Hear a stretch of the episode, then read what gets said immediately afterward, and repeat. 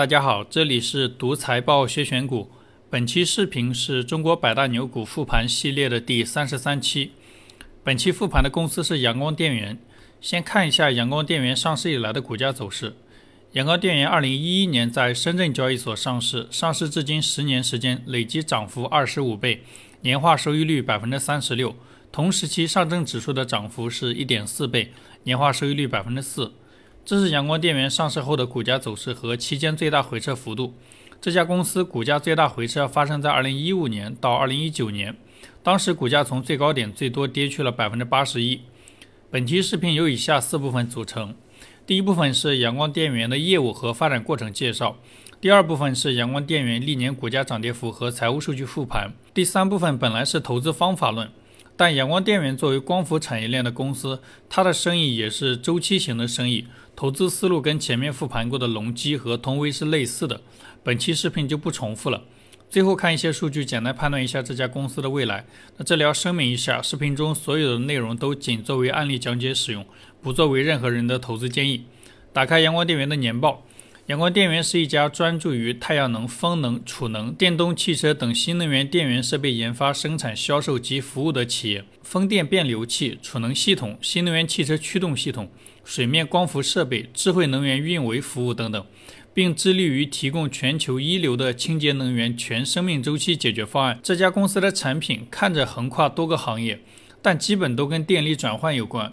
光伏逆变器是把光伏面板发出的直流电转换成电网能接受的交流电，风电变流器是解决风速变化带来的发电电压不稳定问题，储能系统也是为了解决新能源发电并网的问题，新能源汽车驱动系统是把电池的直流电转化成电机可用的交流电，水面光伏设备跟上一期复盘的通威类似，智慧能源运维是前面这些业务相关的服务，前面几个最核心的业务几乎都是在做电能转换。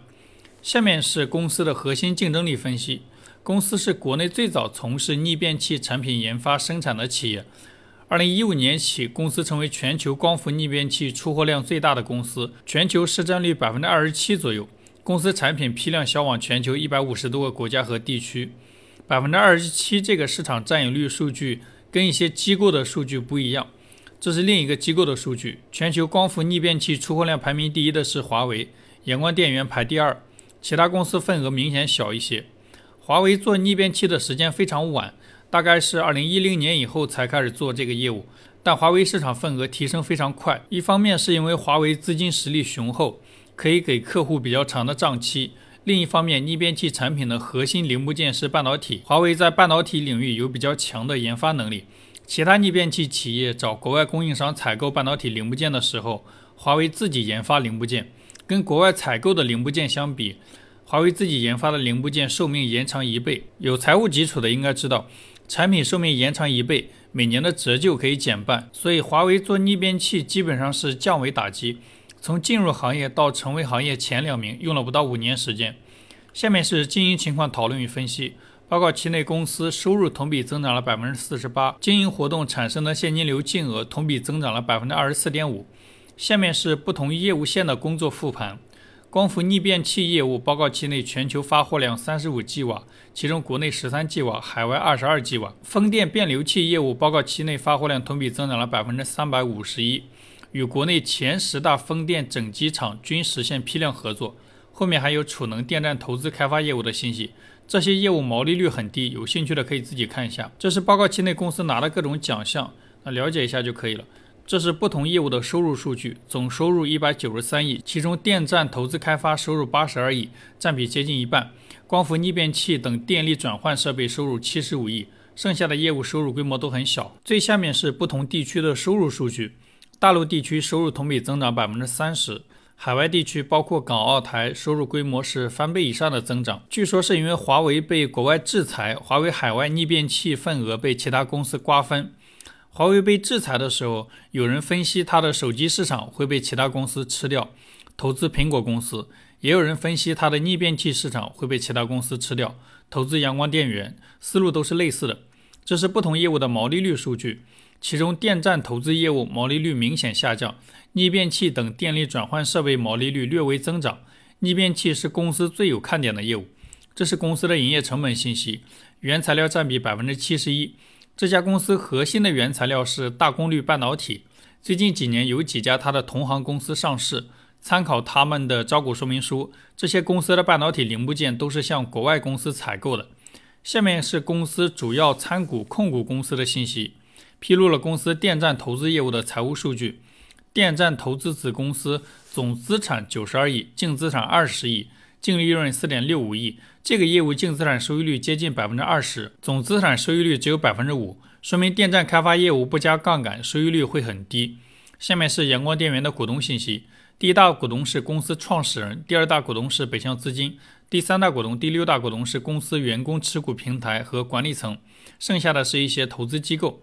下面简单介绍一下阳光电源的发展过程。阳光电源创始人曹仁贤，一九六八年出生于浙江杭州。曹仁贤在合肥工业大学读的本科和硕士，学的是电气工程。一九九三年毕业后留校做老师，做可再生能源发电的研究。我看了一下他二十几年前独立署名的论文，都是跟光伏发电相关的研究。一九九七年，曹仁贤凭借自己的科研经验，判断太阳能电源领域有广阔发展前景，用自己的积蓄加上亲戚朋友那里借来的钱，凑了五十万创立阳光电源。二十几年前，光伏行业的甲方大部分是国企。国企选供应商，追求产品和服务的稳定性，优先选择国际品牌，不会考虑刚成立不久的阳光电源。所以刚开始，阳光电源在光伏行业没什么做生意的机会。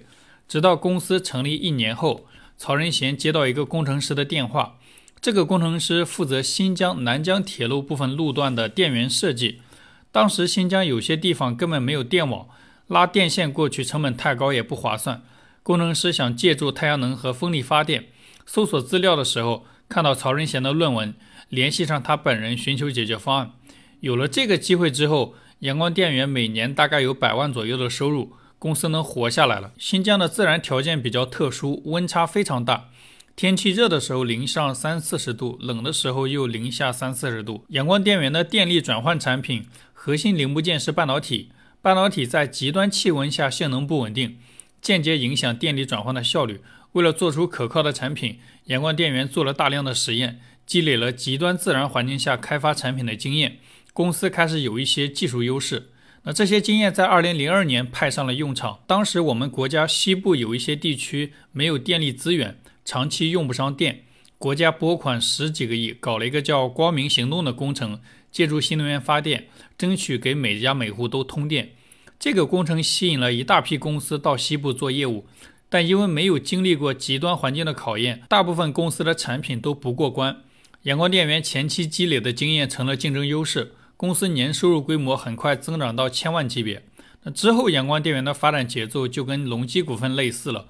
欧洲和美国2004年开始搞光伏补贴，中国2009年开始大规模补贴。那几年，阳光电源的收入规模几乎以每年翻倍的速度增长。2011年，阳光电源上市的时候，公司的收入规模接近九个亿。以上是阳光电源的历史介绍。这张图是北向资金持有阳光电源的股份比例。北向资金最近持有阳光电源的股份比例是百分之十一，最近一年持股比例略微增长。下面是管理层的薪酬和持股，这是管理层的持股数据。公司核心管理层全部持有公司股份。这是公司管理层的薪酬数据，副总裁及以上管理层年薪都在一百万以上。阳光电源的管理层有一些是从其他公司空降过来的。我们参考阳光电源管理层的简历，讲一下逆变器相关的几家上市公司。阳光电源有两位副总裁都在一家叫山特电子的公司工作过。这是公司年报披露的管理层简历。这个山特电子是台湾省的一家企业，一九九二年来到大陆做生意，主要产品是电源。二零零三年开始做光伏逆变器业务。山特电子做光伏逆变器的时间点跟阳光电源差不多，但山特电子起步条件非常好，招人都是从清华、哈工大这种国内最好的大学选学生。阳光电源在中国西部吃沙子的时候，山特电子的产品是销往欧洲的，跟全球最先进的企业竞争，所以这家公司培养了一批非常优秀的行业人才。二零零八年，山特电子被美国一家公司收购。因为光伏逆变器不是公司核心业务，研发团队解散，团队人员离职后，有的创业，有的加盟其他企业，其中有一些成了中国光伏逆变器企业的创始人或者管理层，比如上市公司固德威阳光电源的几位管理层。前面这张逆变器出货量分布图里面，前十名的公司有六家是中国公司。其中三家公司创始人或者管理层来自于山特电子。逆变器行业的另一个人才来源是华为。二十几年前，华为的通讯业务迅速增长的时候，对配套的电源产品需求渐增，电源能为通讯产品提供稳定的电压，所以当时华为成立了一家电源公司。后来全球互联网泡沫，全世界对通讯设备的需求下降，华为业绩出现明显下滑，公司现金流紧张。那个年代，华为不像现在财力雄厚，融资很容易。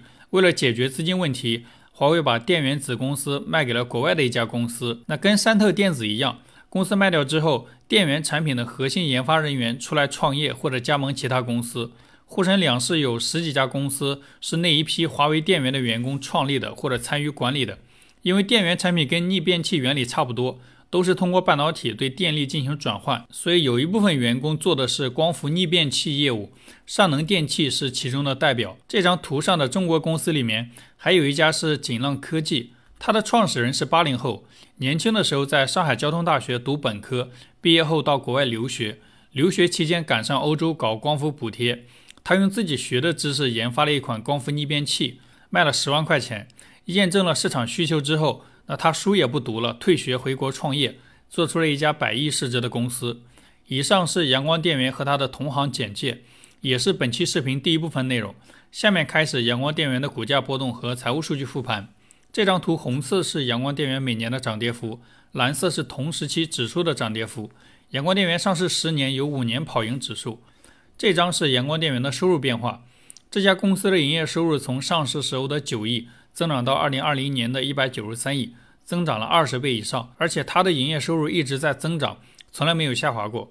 这张是阳光电源的净利润变化，这家公司净利润从上市时候的两亿增长到二零二零年的二十亿，增长了十倍以上。净利润波动比营业收入波动大一些，特别是净利润含金量波动非常大，基本能反映整个行业的周期。这是公司每年税前利润构成，公司税前利润以主营业务为主。每年有规模很小的投资收益和政府补贴。这张是公司的毛利、净利润和各项费用占收入比例的变化。从2013年国内光伏行业被欧洲和美国制裁开始，公司毛利率一直在百分之二十五左右，净利润率一直在百分之十左右。这张是公司的资产结构图，金额最大的资产是现金类资产八十二亿，其次是应收类款项七十四亿。应收类款项规模比较大，跟公司的客户有关。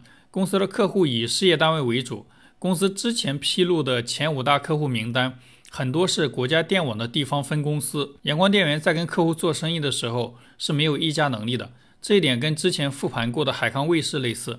固定资产三十六亿，占总资产的比例不到百分之二十，在光伏行业里面属于资产比较轻的公司。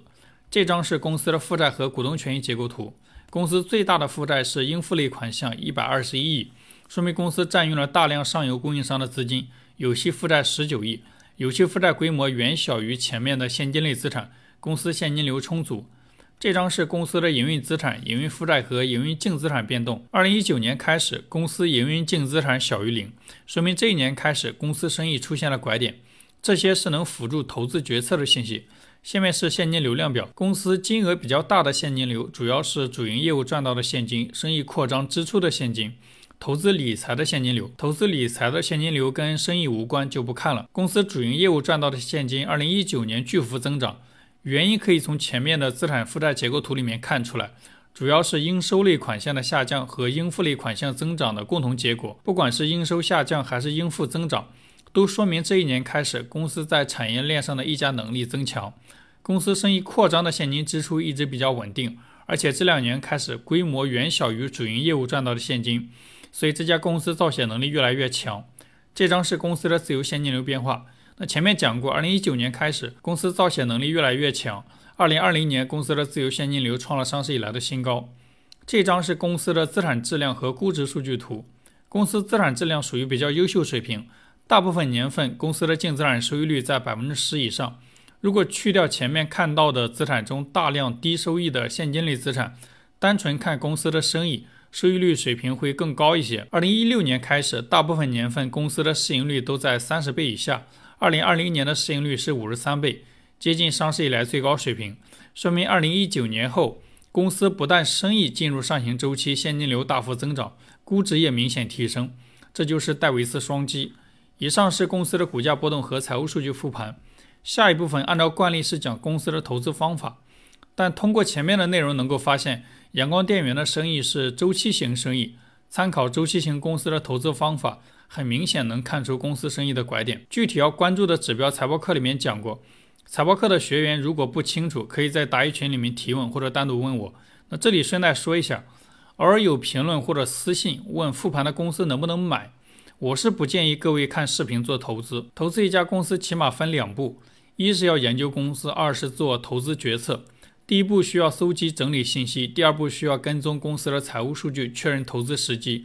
我的这些视频最多能帮你解决一点点第一步的问题。